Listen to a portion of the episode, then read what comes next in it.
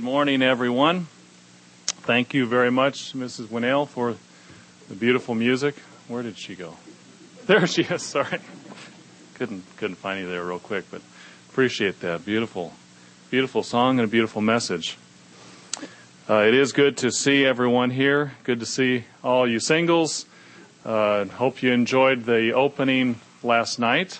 Uh, really had a had a good good start. Those of you who are here and also appreciate our local brethren who have come out uh, this morning. Um, as Mr. Lee uh, mentioned, uh, actually you can redeem those certificates in the Great White Throne Judgment. So uh, just see me uh, then. I'd like to ask a question this morning. How good are you at building friendships? How good are you at building friendships. We started off the uh, the weekend, the singles weekend, with some topics last night of why are we here, and then talked about the roles and responsibilities of men and women. And now this morning we're going to talk about friendships, Christian friendships.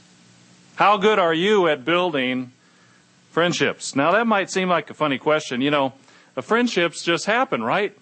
Uh, friendships are friendships. You're friends with those that you like, and they're friends with you because they like you, and, and it just sort of happens, right? Or maybe is there more to it?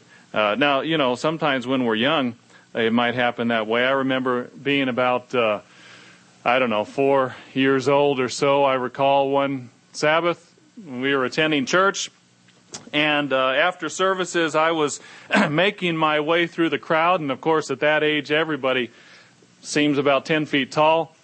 And um, I suddenly I was walking through the crowd, and, and there was another boy in my height just standing in front of me. I'd never met him before, you know. And uh, so I said, Hi, you want to be friends? and he said, Sure. And we walked off and we played and we were friends, you know, and that's that's as complicated as it was. And yet, later in life, it gets a little bit more complex, doesn't it? It's not that easy. And it becomes a skill that some people are very good at, but many of us struggle at building friendships. So, how well do you build friendships? How good are you at the skill. I'd like to talk about that. Building Christian friendships. We need friendships. Genesis chapter 8, 2 and verse 18, we do need friendships. We are social uh, beings. We need one another. We were not built to, to live in, in total isolation. Know, what is one of the most the, the, one of the most cruel punishments there is? Well, it's, it's solitary confinement. It's being cut off uh, totally from any contact with another human being.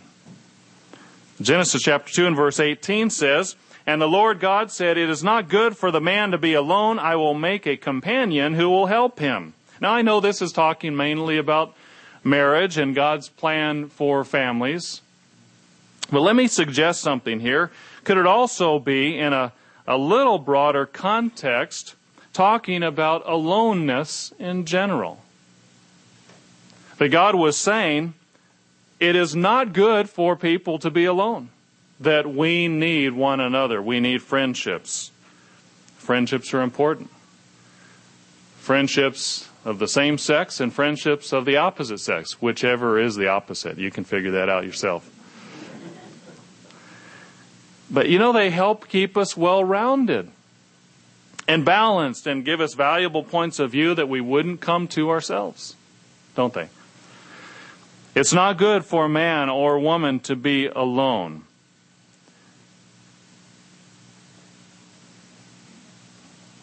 If we're not married, do strong and solid, godly, and Christian friendships help fill that void? Well, that's, I think, what God designed. Um, that's part of God's will for us to benefit from strong friendships. Now, all of us need friendships, you know, the singles and the non singles alike. Isn't it? You know, singles, do you get tired of, of the category that you are called is is kind of non-married, right? The marrieds are, are married and singles are non-married. So maybe we'll give we'll call you singles today, and the marrieds we'll call non-singles. How about that? Okay. Everybody else are the non-singles. Okay. anyway, whether we're single or non-single, we we need friendships. Uh, as children, as teens, as elderly, uh, children to parents.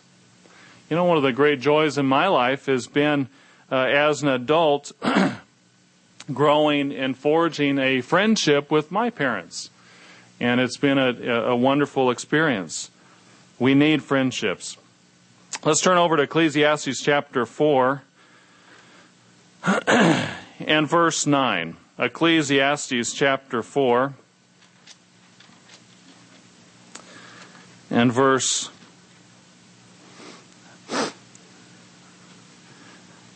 verse 9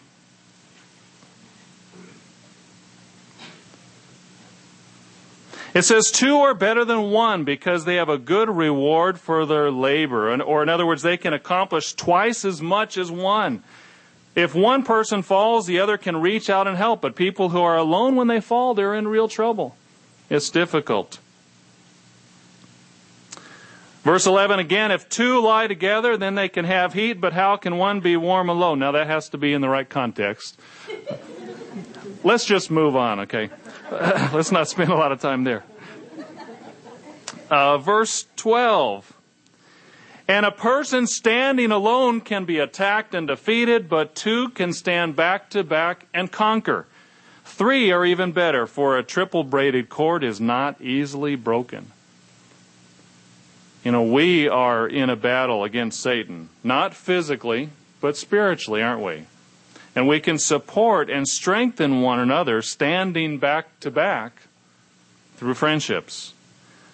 But when we isolate ourselves from contact and friendship, then we, we, we get in trouble. We're in danger. Proverbs 18 verse 1 says, A man who isolates himself seeks his own desire. He rages against all wise judgment you know, if we cut ourselves off from others, we, we, we tend to lose judgment. We tend to lose the, the balancing impact and effect of others' perspectives. Proverbs 27 verse 17 talks about iron sharpening iron and how valuable that is. I took a cue from Mr. Lyons. I'm just going to list a lot of scriptures today, so you know you can just keep track of how many I have. I'm just joking. how how much do we think about that? How important is that in our life? You know, actually, friendships are even good for us health wise. Uh, recent studies have have shown that. Uh, there is a I, I put together some articles, and I think for you singles, uh, they are in your, your folder that we uh, that you received either last night or, or today. Uh, and for everyone else, for the non-singles, uh, I think we have some extra copies at the back that you can pick up after services. but there's an article back in 2002 in Reader's Digest called "Friends: The Secret of a Longer Life." It said this: More than a hundred studies attest to the health benefits of friendship. People with strong social networks are shown to boost their chances of surviving life-threatening illnesses, have stronger, more resilient immune systems, improve their mental health, live longer than people without social support. They're talking about friendships, the importance of having connections to other people that are meaningful. Friendship seems to make a difference when it comes to more mundane ailments, too. In a study at Carnegie Mellon University in Pittsburgh, researchers rounded up 276 volunteers, dripped cold viruses into their noses, and then quarantined them for five days. Subjects who had a wide range of friends and acquaintances had one fourth the chance of catching a cold as those whose social networks were minimal. That interesting? They all had the nose virus, cold virus, dripped into their nose. But those who had strong friendships were less susceptible of coming down with a cold. People with plentiful social support are also less likely to suffer from depression, anxiety, and other types of mental illness. In a 2000 study that tracked more than 1,200 elderly people for three years, Swedish researchers found that those who had satisfying social contacts were 40% less likely to develop dementia than those who had few or unsatisfying relationships. There are health benefits for friendships it's important. It's crucial for our whole life. Mr. Crockett last night uh, encouraged us all to develop strong friendships and even has a as a as a goal uh, of this weekend and going forward in our life to uh, to not just have a lot of acquaintances but have strong, deep, true, solid Christian friendships. Building friendships is just like building houses or building machines or creating certain culinary dishes. It takes skill, right? Or building houses and burning them down. I was, we were talking, a few of us last night, about a, a certain uh, tradition that's developed in Wisconsin of building a house and burning it down. Everyone gets together and it's a lot of fun. Sounds like you can talk to Stephen Triggs if you want to find out more details. there are all kinds of skills that um, that uh, are out there. Mr. O'Gwen and Dr. Scott Winnell spoke last night also to the men and the, the ladies about skills, about relationship skills and developing these skill sets that are necessary to, to build relationships, to have successful relationships. Let's turn over to Romans chapter, chapter 12 and verse 4. No doubt about it. Some people do seem to have the skills which lend themselves to connecting better to other people. The Bible shows this. Romans chapter 12 and verse and verse 4.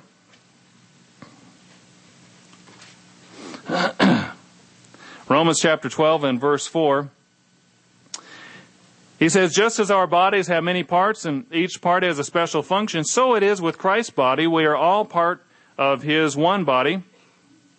And each of us has a different work to do. And since we are all one body in Christ, we belong to each other. And each of us needs all the others. God has given each of us the ability to do certain things well, certain spiritual gifts. So if God has given you the ability to prophesy, speak out when you have faith that God is speaking through you. If your gift is that of serving others, serve them well. And some people do seem to have a a serving attitude naturally. Uh, just just comes naturally. It's just their proclivity, isn't it? Now, does that mean if if if I don't have the serving gift, you know, and others are putting up chairs or taking down tables, and and you know, I, I'm sorry, I just don't have that gift. You guys, you, I wouldn't want to interfere on on you guys exercising your spiritual gift of taking down those tables. Well, of course not. You know, uh, we can grow in um, in these gifts. But the point is that some do seem to have a particular bent in, in, in certain things. He says, going on, if you are a teacher, do a good job of teaching. If your gift is to encourage others, do it. Some seem to have the gift of encouragement, don't they? Now, again, it, does that mean if we don't have that gift, we can be discouraging, right? We can use all the insults that we want on other people because we just don't have the gift of encouragement. Well, of course not. And yet some do have that gift, right? So we see both sides. Yes, it can be a gift, but, but we all have to develop it. He says, if you have money, share it generously. If God has given you leadership ability, Take the responsibility seriously. If you have a gift for showing kindness to others, do it gladly. Showing kindness is a gift. So if I don't have that gift, you know, I can be downright mean. And I have license to do so. Well, of course not. what about friendship? Is friendship and building friendships and knowing how to do it, is that a gift? It, it seems like it, it does come more naturally for some. You know, you've met some people that, that um, they, they never seem to have an enemy. Everybody likes them. Everybody is their friend. Their relationships all go great. If you are like that, hats off to you. Well done. It's a wonderful gift. And use it. But if you're not that way, you know, for the rest of us, then can we increase what we have? I think we can. Proverbs chapter 18 and verse 24. Let's quickly turn over there. There are some specific things we can do. Proverbs chapter 18 and verse 24. These things can make our lives better. We can live longer. We can be healthier, happier. All has to do with building friendships. Proverbs 18 and verse 24. A man that has friends must show himself friendly, and there is a friend that sticks closer than a brother. So, how can we build stronger friendships? Let's turn over to Philippians chapter 2. Philippians chapter 2 and verse verse 1. Philippians 2 and, and, uh, verse 1, the first seven or eight verses are, are really fascinating. There's so much in there in terms of, uh, of uh, Christian living, Christian leadership, of how to live, how to be like God, how to let Christ live in us. I'm going to talk about this a little bit uh, in terms of friendships. Notice in Philippians chapter 2 and verse 1, it really summarizes a lot of different things together. He says, is this, is there any encouragement from belonging to Christ? Any comfort from His love? Any fellowship together in the Spirit? Are your hearts tender and sympathetic? Then make me truly happy by agreeing wholeheartedly with each other, loving one another, and working together with one heart and purpose. Don't be selfish. Don't live to make a good impression on others. Be humble, thinking of others as better than yourself. Don't think only about your own affairs, but be interested in others too and what they are doing. Now, there's a lot in there that we just read over quickly. But in the remaining time, I'd like to focus on several aspects of this that we can, we can grow in, we can develop. I'd like you to think about. You might just jog your mind a little bit. There are other things that we could talk about, but there are several things I think that we can we can do that are part of developing the skill set of building strong friendships. Number 1. Number 1 is having an attitude of service. An attitude of service. you know, as Paul was saying there, just getting our minds on serving others, on thinking about their needs, not just being interested in our own affairs what's going on in our mind, what's going on in our life, but interested in others as well. Have you ever noticed that's one of the hallmarks of friendship? Of being interested, just being interested in others, just caring what others are thinking about goes a long ways in developing friendships. You know, there are a lot of ways that we can serve one another. But just being interested, I, I submit to you, is one of the most profound ways that we can serve. Yes, we need to set up chairs and break down tables. And please, I'm not underestimating that because we're going to need all you guys to do that uh, later on tonight after the dance. But one of the most profound ways that we can actually serve one another is simply being interested in each other and having an attitude of service that way. Notice in 1 Corinthians chapter 12 and verse 4. 1 Corinthians chapter 12.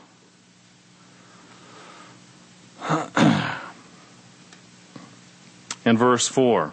Ask yourself these questions. where do you rate? Where do I rate on, on this scale? Because we all are somewhere on the continuum you know, on, on having this ability, having this attitude to one degree or another. 1 Corinthians chapter 12 verse 4, now there are different kinds of spiritual gifts, but it is the whole, same Holy Spirit who is the source of them all. There are different kinds of service in the church, but it is the same Lord we are serving. There are different ways God works in our lives, but it is the same God who does the work through all of us. A spiritual gift is given to each of us as a means of helping the entire church. So we are given gifts to serve. And we serve in many different ways. You know, we really appreciate the way that um, many of our local brethren here have helped out in ramping up to this weekend. Uh, many of you uh, housing some of the singles that have come in, uh, making food, helping with the preparation. Uh, that that's a tremendous way to serve. Um, there, there is uh, the, the Charlotte singles here have done a tremendous job, led by our El Presidente, Mr. Mark Smith, of the singles group here. Uh, really have done a fantastic job, and it's a, a, way of serving. As I mentioned before, the week is out and the weekend is out. There will be other opportunities to serve, and we we need people to chip in at different times to move this and move that and, and do different things. But just talking and interacting with each other, is that not an act of service? Trying to understand one another, trying to find things in common with each other, asking questions to draw each other out, is that not serving? Even daring to disclose a little bit of ourselves, taking a risk in trying to deepen a friendship. You know, there are ways that we reach out. And we cease to be just an individual and we make a connection with other people. Friendships and relationships are kind of a two way street, aren't they? It's like a tennis match. Have you ever tried to play at tennis with someone who wouldn't hit the ball back? Now, you know, I mean, we, we, we even, the, the concept of service is even in tennis, right? One person serves the ball, and then the other person hits it back. But what if they don't hit it back? Well, a backstop would be better than that, you know. Uh, at least the backstop bounces the ball back, but it, it, it takes give and take, right? Are we serving in our relationships? Are we striving to, to get to know one another? It's interesting how this works. There is another article in this uh, packet of handouts that I, that I uh, copied off. It is an article from the uh, magazine Body and Soul um, entitled Fast Friends. It's so magical to just click with someone. Why can't we connect that way every day? Actually, we can, say two New York Times best-selling authors who let us in on their secret. And here's what they say. According to their theory, the recipe for clicking contains five ingredients for really connecting with people. You know what that means when you really seem to click. You just seem to really connect. Five ingredients proximity, vulnerability, resonance, similarity, and a safe place. In other words, you're more likely to click with someone if you are in her or his immediate vicinity, disclose something personal, tune into her or his emotions, having something in common, and share a frame of reference via your church, your culture, anything that separates you two from the rest of the world. In other words, they have boiled down different elements that, that help people that, that some people just seem to do naturally. And that's why they seem to click with others more. And for the rest of us, there are things that we, we can learn, we can practice, we can develop that, this skill set. Uh, in the article, they explain that some people are just wired for this better. There's a term uh, that a personality researcher in the 1970s, Mark Snyder, came up with, and he calls people that, that really seem to be able to click well with others as high self monitors. Uh, in other words, they, they adjust their verbal and nonverbal communications based on the situation they're in and who they're with. The article explains High self monitors have an uncanny ability to tune into nuances in conversation and tone, to tap into and complement, not just mirror, other people's emotions. High self monitors complement other people's emotions. They are aware of where the other people are coming from. They're not just focused on what they're thinking. And they don't just mirror the emotions, they complement them. They create the conditions for clicking. They make us feel comfortable and have a way of drawing us out. And isn't that true? There are just some people who seem to draw us out just by being in, in their company. We feel comfortable. Why is that? Because this is one of the things that they do naturally or they have kind of figured out. One of the things that, that she advises is asking questions. According to one of the authors, when we're meeting new people, we're worried about what we're going to say, how we appear to them, and so on. But he's found that by focusing on making someone else comfortable, you shift the pressure off of yourself. This may mean taking the lead in asking questions, almost as if you're the host of a talk show and that person is your guest. Kind of an interesting concept. We can serve by asking questions. You know, I, I learned a powerful lesson when I was a college student working for my brother uh, Jonathan over in Thailand. After uh, uh, when I was uh, over there, we were on the English teaching project, and we had had a group of eight students that were teaching English, and uh, we all lived in the same building, one apartment for the guys and one for the uh, the ladies. But we'd we'd spend a lot of our time together, eating meals and and, and talking and fellowshipping, and you know, in any group, there will be some who dominate the conversation. There will be some who, who pretty much get what they want said, no matter what everyone else does, right? I was not one of those people. You know, I thought, well, leading, taking the lead, would mean I would have to think of something funnier or, uh, you know, smarter or, or a, a better story than the one that was just said. So oftentimes I would just hold back and I would be content to just listen. That seemed to work for me. You know, I didn't mind. but then my brother talked with us one time and exhorted us to show more leadership in our conversations and even in our discussions. And he pointed out to me a lesson I've never forgot. That everybody needs to contribute to the conversation for it to work. And for someone like me, and he was my brother, so this was kind of hard to take, actually. But you know, just holding back, I wasn't contributing. And what he pointed out is you don't need to be the funniest person in the room. You don't need to have the smartest comeback in the room to make a contribution in a group setting. Sometimes just asking questions. And it's amazing how even asking questions can actually guide a conversation in different ways. So, someone who may not be comfortable being out front can actually contribute by asking questions. I, n- I never forgot that, and I really appreciated him teaching that. You don't have to be the most brilliant orator or you know, the most assertive conversationalist to serve other people. Asking questions is a way that, that we can do it. And it's actually leading and serving. Isn't that servant leadership? Isn't that what we're here for? Isn't that what we're encouraged to do?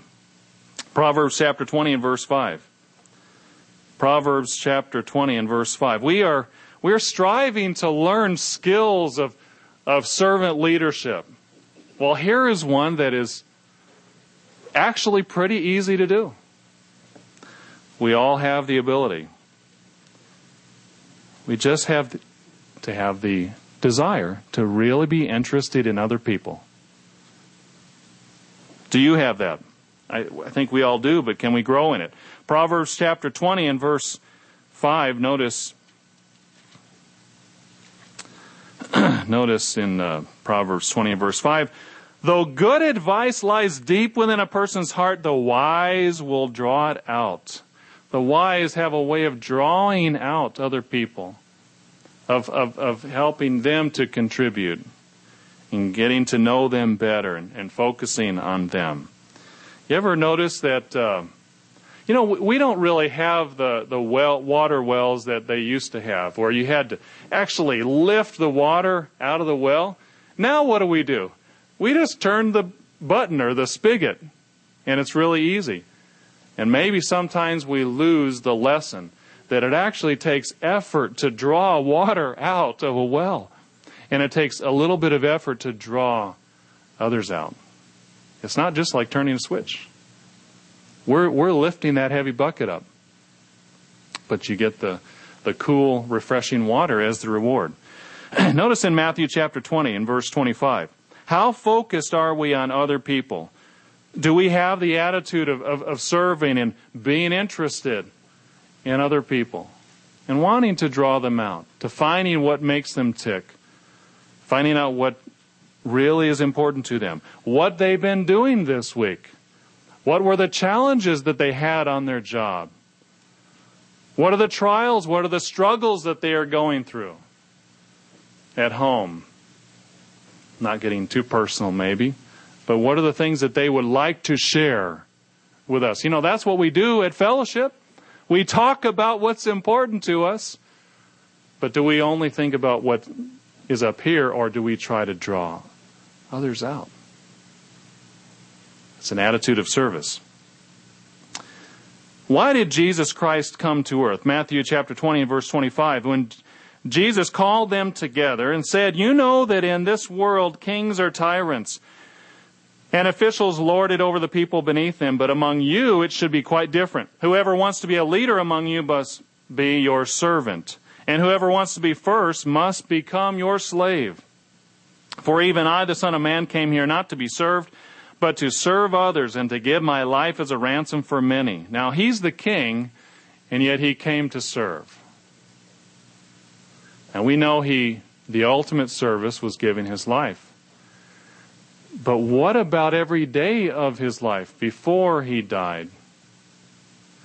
Was he not serving all that time?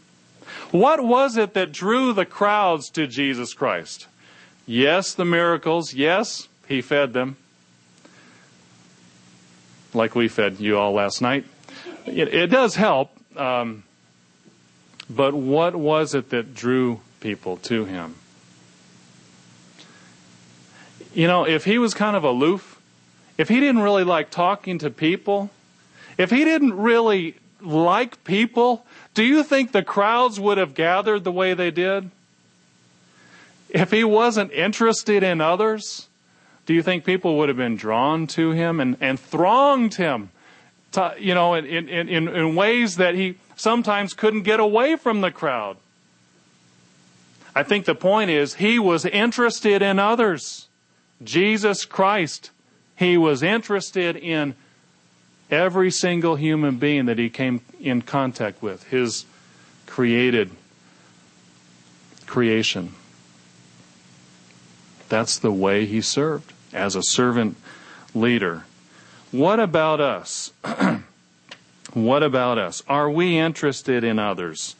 Are we really interested in, in, in serving each other by caring about them, and seeking to get to know them. It's a small thing, but really very profound if we think about it. Asking questions of other people is just one of the skills that we can learn.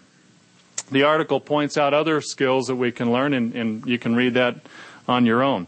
Uh, but the point here is that there are things we can do to learn the skill of building friendships, and one of them is having an attitude of service. Another key is to have an attitude of meekness an attitude of meekness.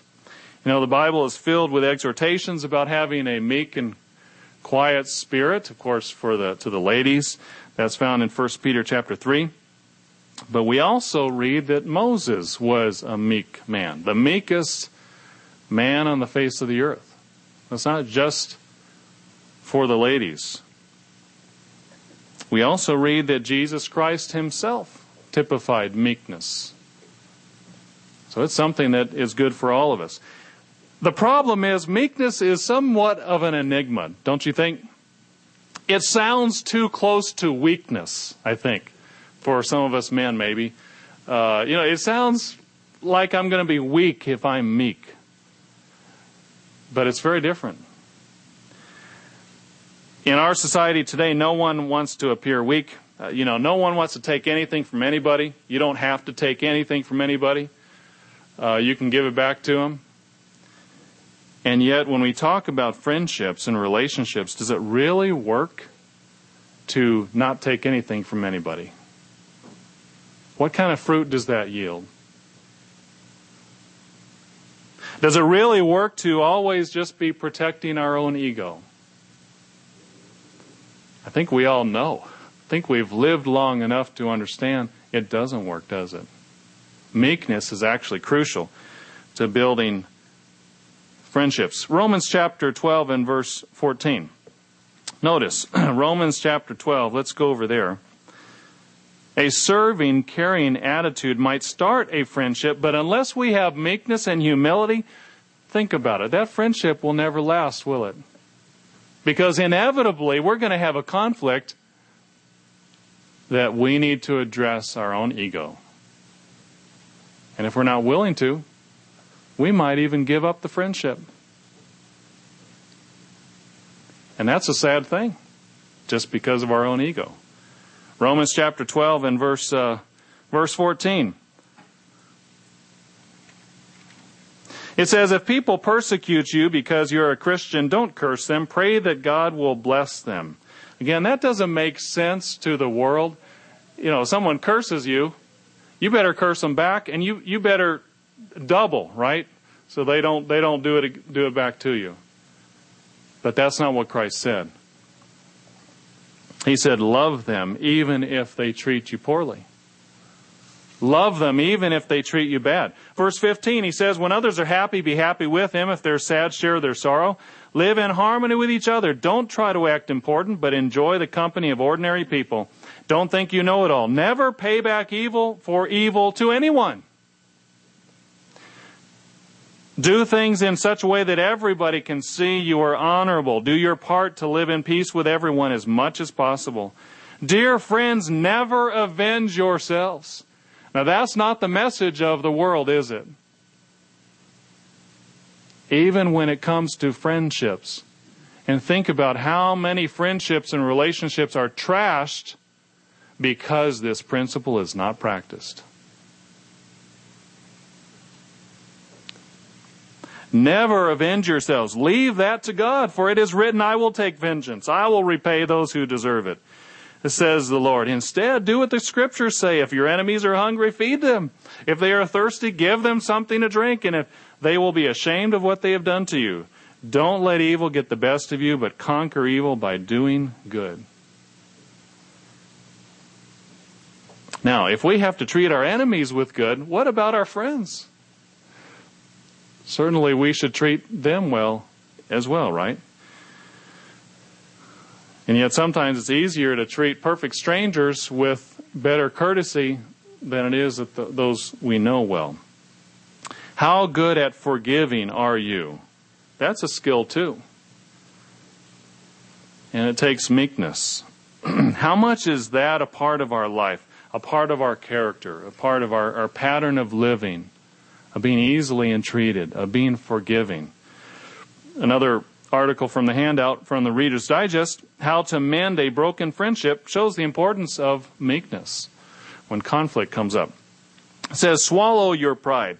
It wasn't easy, but that's what Denise Moreland of Hickam Air Force Base in Hawaii did when a friendship turned sour. For nearly four months, Moreland, 45, had watched over Nora Huizenga's two young daughters who were living with their father on the base while Huizenga 40 completed training as a dental hygienist in Nevada.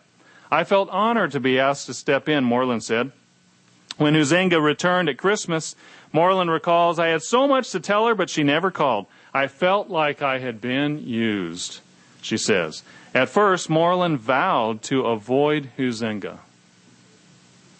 They'd been close friends, and because of a slight, she basically made the decision I'm not going to talk to her again. That's it.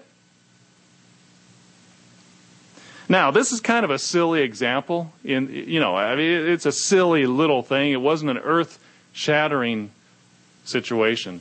But isn't that the truth with our relationships? Are, usually are, are the, the, the, the things that make us stumble in a friendship, are they really the, the big issues?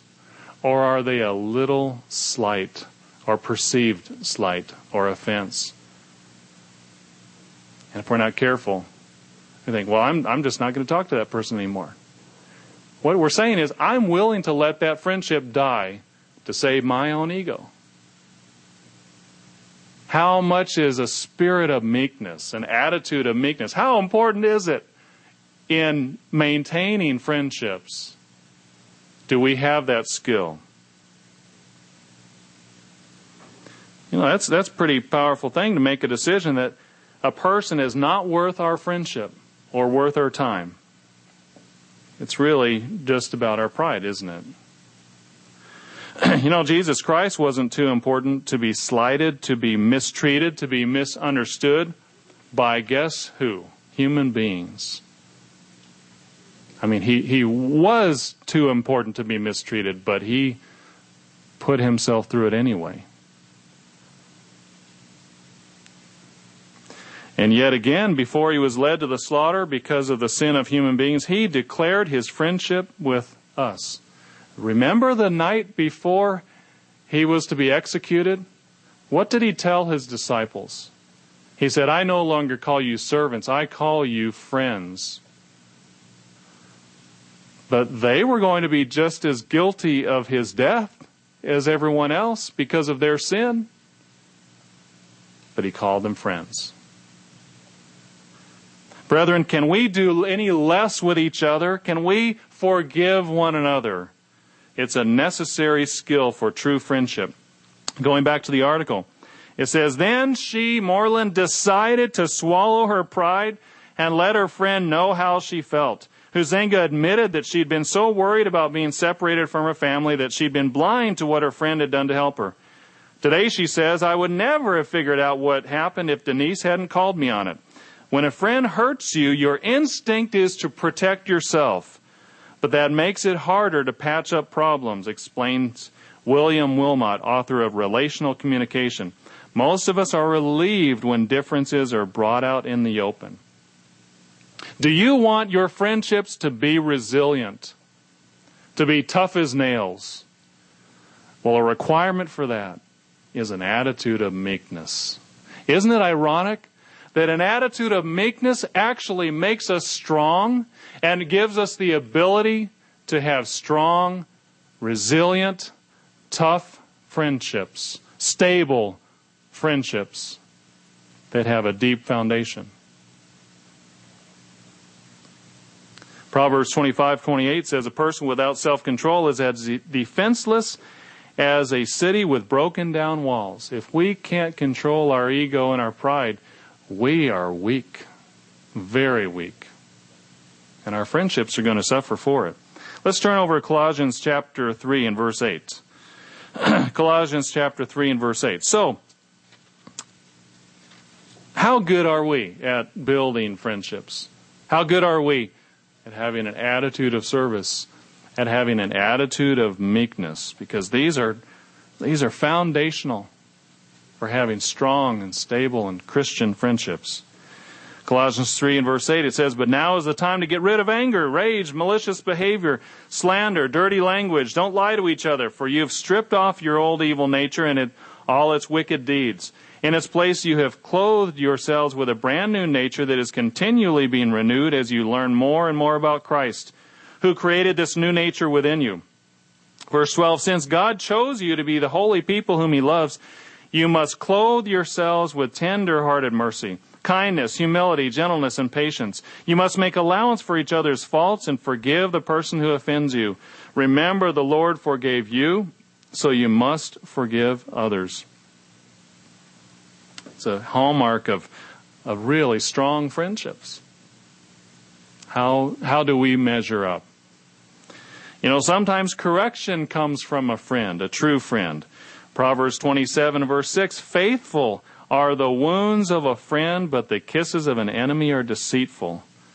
The wounds of a friend are actually strengthening, aren't they? But they hurt. Do we have the meekness to take it when our friend tells us something that we need to hear, but is kind of kind of difficult? So, brethren, how good are we at building relationships? You know, if we have learned to build a house or build a, an electrical circuit or uh, bake a cake or uh, you know paint or draw or write or do accounting work what about the skill of building friendships can we develop there's another thing that we can talk about besides service and meekness and that is an attitude of respect an attitude of respect Strong and resilient, solid Christian friendships take an attitude of respect. Let's turn over to 1 Samuel chapter 18 and verse 1. 1 Samuel chapter 18 and verse 1.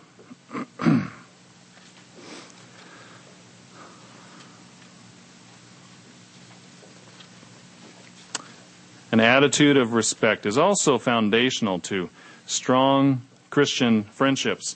1 Samuel chapter 18 and verse 1, this is after David slew Goliath. It says after David had finished talking with Saul, he met Jonathan, the king's son. There was an immediate bond of love between them, and they became the best of friends. And we know the story of David and Jonathan, how close they were, how strong their friendship was. From that day on, Saul kept David with him at the palace and wouldn't let him return home. Jonathan made a special vow to be David's friend, and he sealed the pact by giving him his robe, tunic, sword, bow, and belt. Strong friendship, one of the strongest friendships of the Bible in the whole story, in history, in, in, the, the story that we know. But what was the basis of their friendship? That they played backgammon together? That they grew up together? That they went to the same school? No, they they had respect for one another. You know the story how Jonathan had done certain feats himself. And so when David trusted God, was faithful to God, defeated the enemies of God, Jonathan respected that in David, didn't he? He respected what David had done, and this forged the friendship. Tremendous respect for one another. They admired one another because of their character.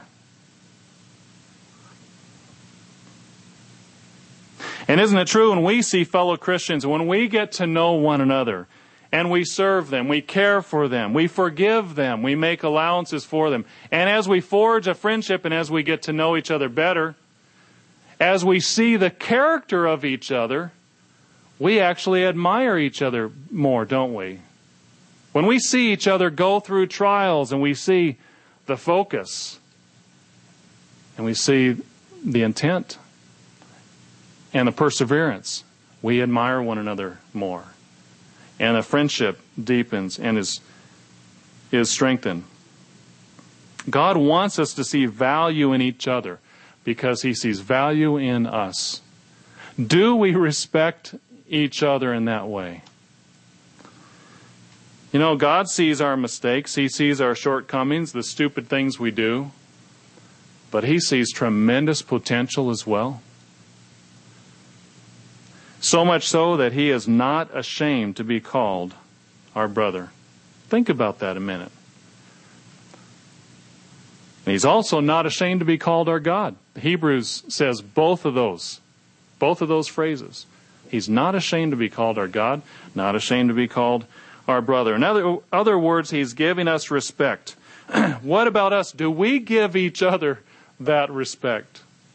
If the, the being who created everything, the one who keeps the planets in motion, who created the sun and the stars and the moon and the heavens, if he looks down on us, these little specks of organism, organic material, you know, and he looks at us with respect.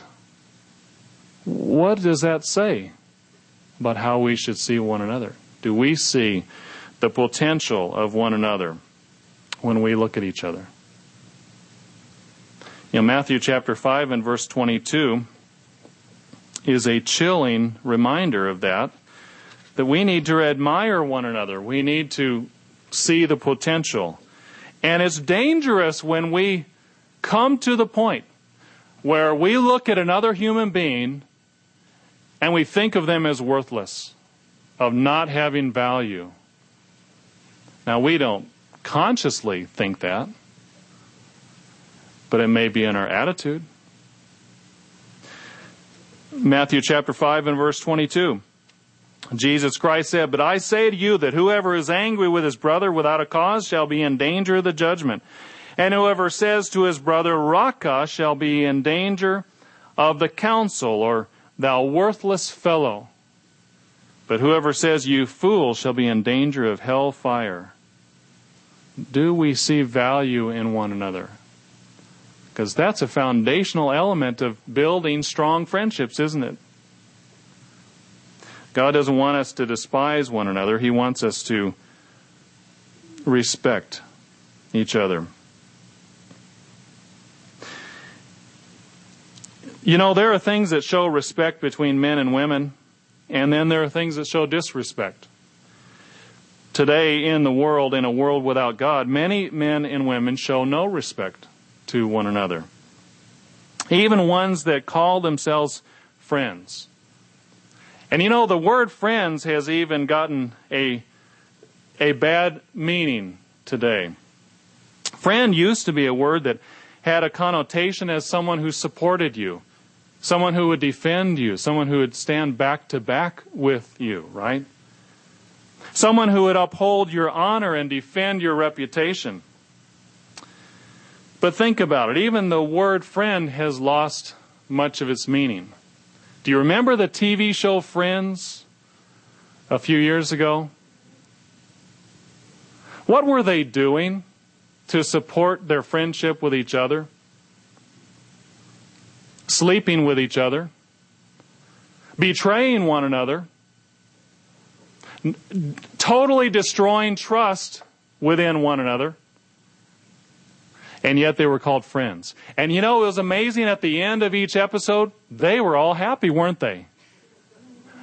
The betrayal, the hurt feelings, the absolutely destroyed relationships, that wasn't shown. But they were friends, even though they had no respect for one another at all. Brethren, you know, we in the church of God have to have to take back certain words that have come to mean different things in this culture. And friends at one time meant someone who would defend other people and not take advantage of them, not take them for granted, and not hurt them. You know, even the term today uncommitted people who have casual sex with one another with no thought of staying together, what's that called? Friends with benefits. Friends with benefits. Those aren't friends. They're using one another. They are not friends. You know, in the church, we need to fashion a, a, a, strong culture of friendship. Friends meaning defending one another's honor, protecting one another, men and women. You know, friends don't put each other in compromising situations like being in a house or apartment or a room alone with one of the opposite sex. Friends don't do that because it leads to compromising situations. Friends don't play around with physical contact before marriage because friends understand that hand holding, yes, I'm going to say something archaic, even hand holding leads to what? More physical contact leads to kissing. And I know what kissing is, you know. I'm married, I understand. You know, we don't have to be too prudish here. But what does kissing lead to? Necking? Petting? What does petting lead to? Sexual intercourse. Okay? Friends understand that physical contact before a committed relationship of marriage leads to compromise and tears down friendships and does not support friendships and honor in one another. Brethren, we have to renew a spirit of what friendship really is. It's our responsibility to recapture the true values of friendship. If we don't do it, who's going to? The world is not. It's up to us. It's up to the church today. It's up to our generation. You know, the, the issue of immodesty came up in uh, both Bible studies last night. I had the advantage over all of you. I actually got to see and hear some of both of them, so uh, that was it was kind of helpful. but you know, in terms of immodesty, friends don't put stumbling blocks in front of friends. Friends support their friends' efforts to be pure and chaste and honorable. That's what friends do, isn't it? Friends help one another build up hedges, not tearing them down. Think about it. How good are you? How good am I at building friendships?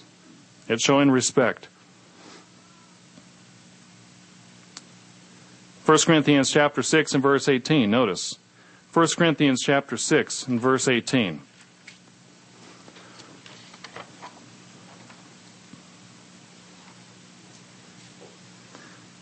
It says, run away from sexual sin. No other sin so clearly affects the body as this one does. For sexual immorality is a sin against your own body. Or don't you know that your body is the temple of the Holy Spirit who lives in you and was given to you by God? You do not belong to yourself. For God bought you with a high price, so you must honor God with your body. Think about it. What was the price that God paid for you and for me? That's how much He respects us and the potential that we have. The price that he gave his only son, only begotten son. And the same respect for one another is the foundation of strong, resilient, godly Christian friendships. Now, where is this all leading? Well, we talked a lot about friendships, and I think that's appropriate because that's what we are here. We're friends, we're Christians, we're growing together. But let's extrapolate something from this. When we're single, one common question we have is how can I best prepare for marriage? We've all heard the saying, friends get married, right? Friends get married. What does this say about the importance of friendship? If we want to prepare for a great marriage, we start by learning to be a great friend, don't we? The very skills we're talking about. The same skills that are foundational in friendship are even more important in marriage. Look at what God says about husbands and wives. Notice 1 Peter chapter 3 and verse 1. 1 Peter chapter 3 and verse 1. Wives likewise be submissive to your own husbands, that even if some do not obey the word, they without a word may be won by the conduct of their wives when they observe your chaste conduct accompanied by fear.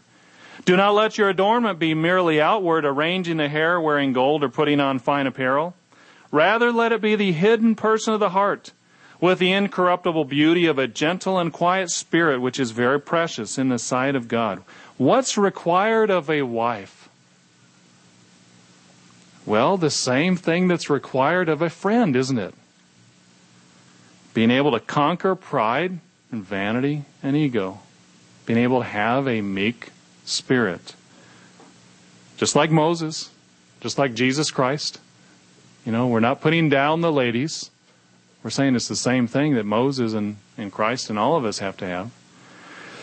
Husbands, verse 7, likewise dwell with them with understanding, give honor to the wife as to the weaker vessel, and being heirs together of the grace of life, that your prayers they may not be hindered. What's required of a husband? Well, the same thing required of friends. Two things are actually here that he not look down on her, but respect her. Did you notice that? He commands husbands to respect the wife, to honor her. And also that he consciously seek to serve her, to dwell with her with understanding. Isn't that what we were talking about before about being interested in others? about trying not to just push our own will, but finding out what another person thinks and, and what they like and, and what's going on in their mind, being interested in others. Isn't that dwelling with understanding? That's a command. You know, it's interesting. We were reading the article before about clicking.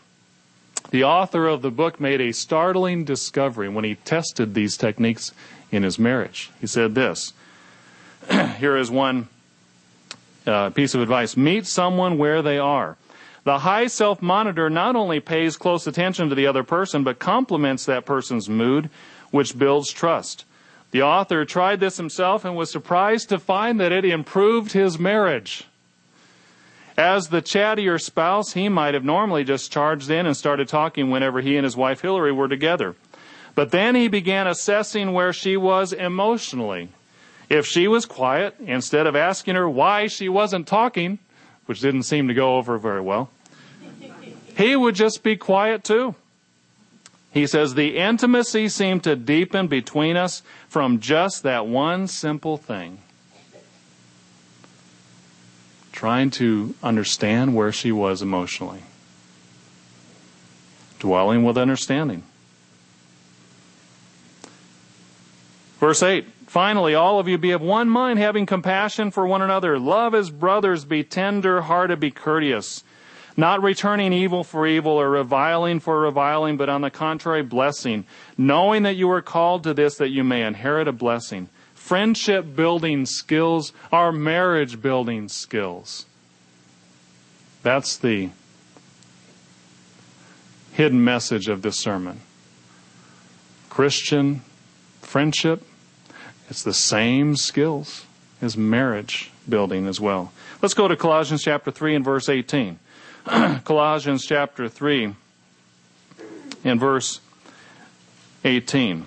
So everything we've said thus far we can apply it to marriage.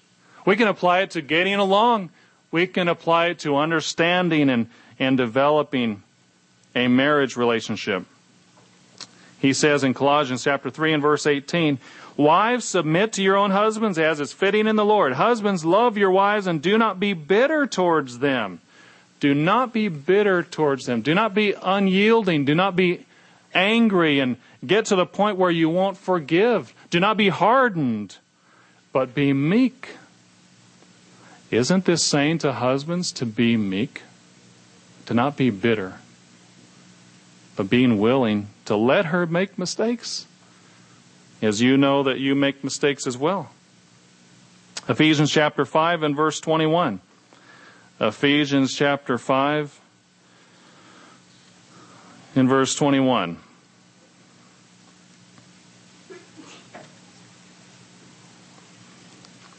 He says, submitting yourselves one to another in the fear of God. You know, as brethren, husbands, and wives submit to one another, both seek to serve each other, to extend themselves, uh, to care about the other, to be meek enough to say, I'm sorry and forgive. That's just a friendship skill, just applied to marriage. Verse 22 Wives, submit yourselves unto your own husbands as unto the Lord, for the husband is the head of the wife even as Christ is the head of the church and he's the savior of the body. Therefore, as the church is subject unto Christ, so let the wives be to their own husbands in everything. Husbands, love your wives, even as Christ also loved the church and gave himself for it. You know, Jesus Christ declared his love and friendship to the church, and he says husbands are commanded to love in the same way. And remember again what he told his disciples the last night before he died. He said, I no longer call you just servants, but friends. You know, gentlemen, wives are not just to cook and clean and cook and clean and uh, wash and all those things. They're not servants. Christ also said, I tell you everything, because you're friends, I tell you everything that the Father told me. He was communicating. He was reaching out to them. And he says, Husbands, love your wives as Christ loves the church. Well, that means a husband also is going to be communicative, right? He's going to seek to connect to his wife as friends.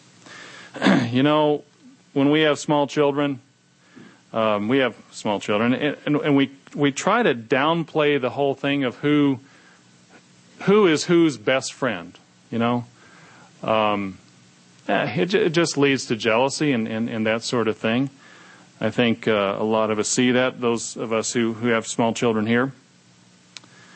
Um, children become, when they are aware of friendships and relationships, they, in certain stages they become fixated on who is best friends with who. But you know, there is a time to have a best friend. It's when you get married. Who better to be your best friend than the one friend out of all the other people on the face of the earth? How many are there? Almost seven billion. Okay. Seven billion people on the face of the earth, and we have in marriage committed to be a lifelong friend to one person. Who better to be your best friend than that? Are we really not committing to be their best friend?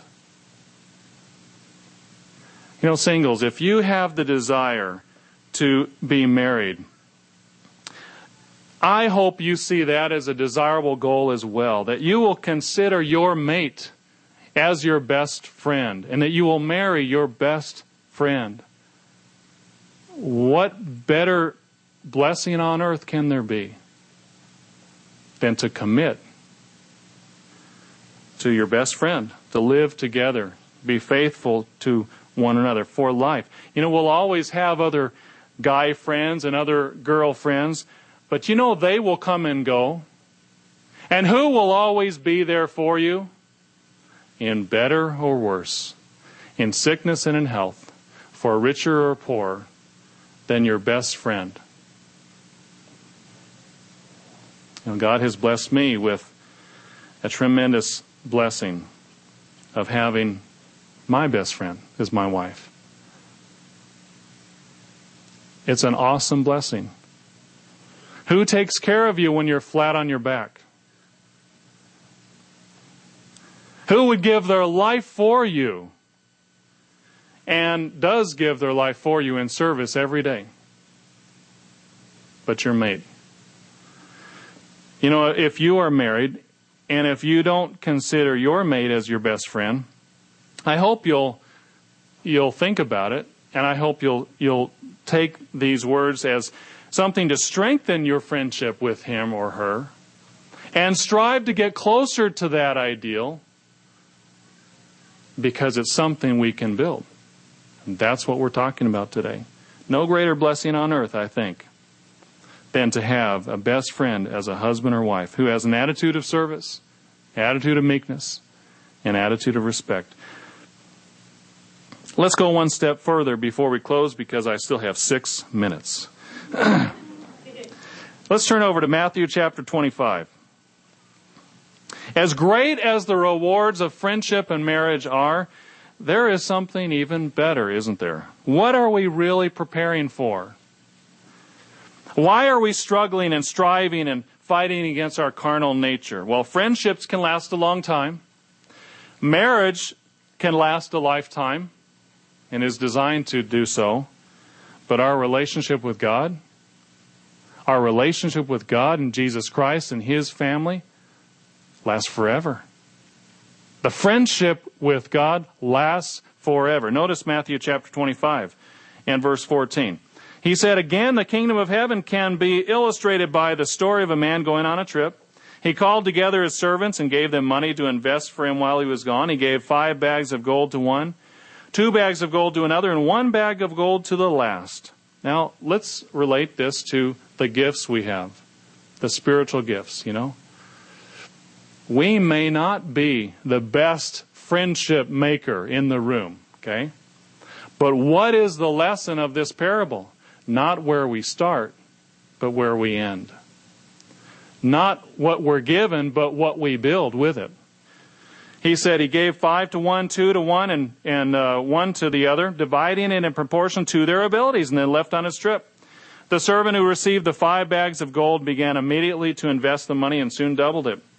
The servant with two bags of gold also went right to work and doubled the money. But the servant who received one bag of gold dug a hole in the ground and hid the master's money for safekeeping. You know, he decided, I'm just not that good at making friends.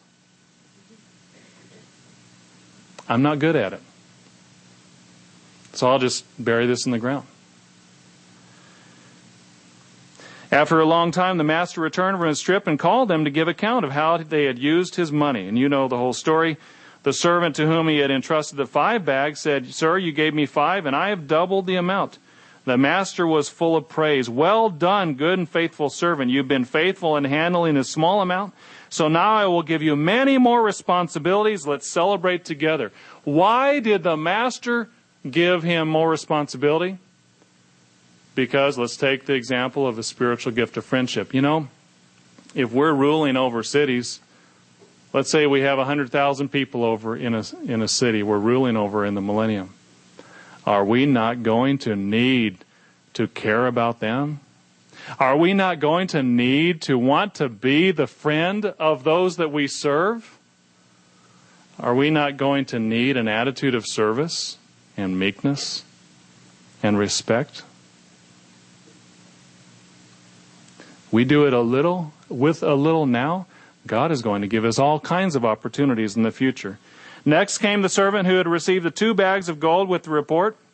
You know the story. We'll skip through there. Then, verse 24, then the servant with the one bag of gold came and said, Sir, I know you are a hard man, harvesting crops you didn't plant and gathering crops you didn't cultivate. I was afraid I would lose your money. And isn't it true that oftentimes things like extending ourselves in friendship we don't do because we're afraid. We can conquer our fear by having an attitude of service, attitude of meekness, attitude of respect. He says, The master replied, You wicked and lazy servant. You think I'm a hard man, harvesting crops I didn't plant and gathering crops I didn't cultivate. Well, you should have at least put my money into the bank. Take the money from this servant, give it to the ones with the ten bag of gold, to those who use well what they are given. Even more will be given, and they will have an abundance. But from those who are unfaithful, even what little they have will be taken away. You know, brethren, we have been given so much, haven't we? And God wants us to use the precious gifts that He has showered upon us so bountifully in our relationships today, in our marriages, but ultimately so that we can be a tool for the whole world. You know, Abraham was called the friend of God. It's hard to imagine a, a greater honor than being called the friend of God. God who sits on his throne at the third heaven and actually calls a human being my friend. Brethren, let's understand the importance of friendships, how we grow in service and meekness and respect, how we can develop our ability to be a true Christian friend to each other, to our mate, and ultimately to the whole world.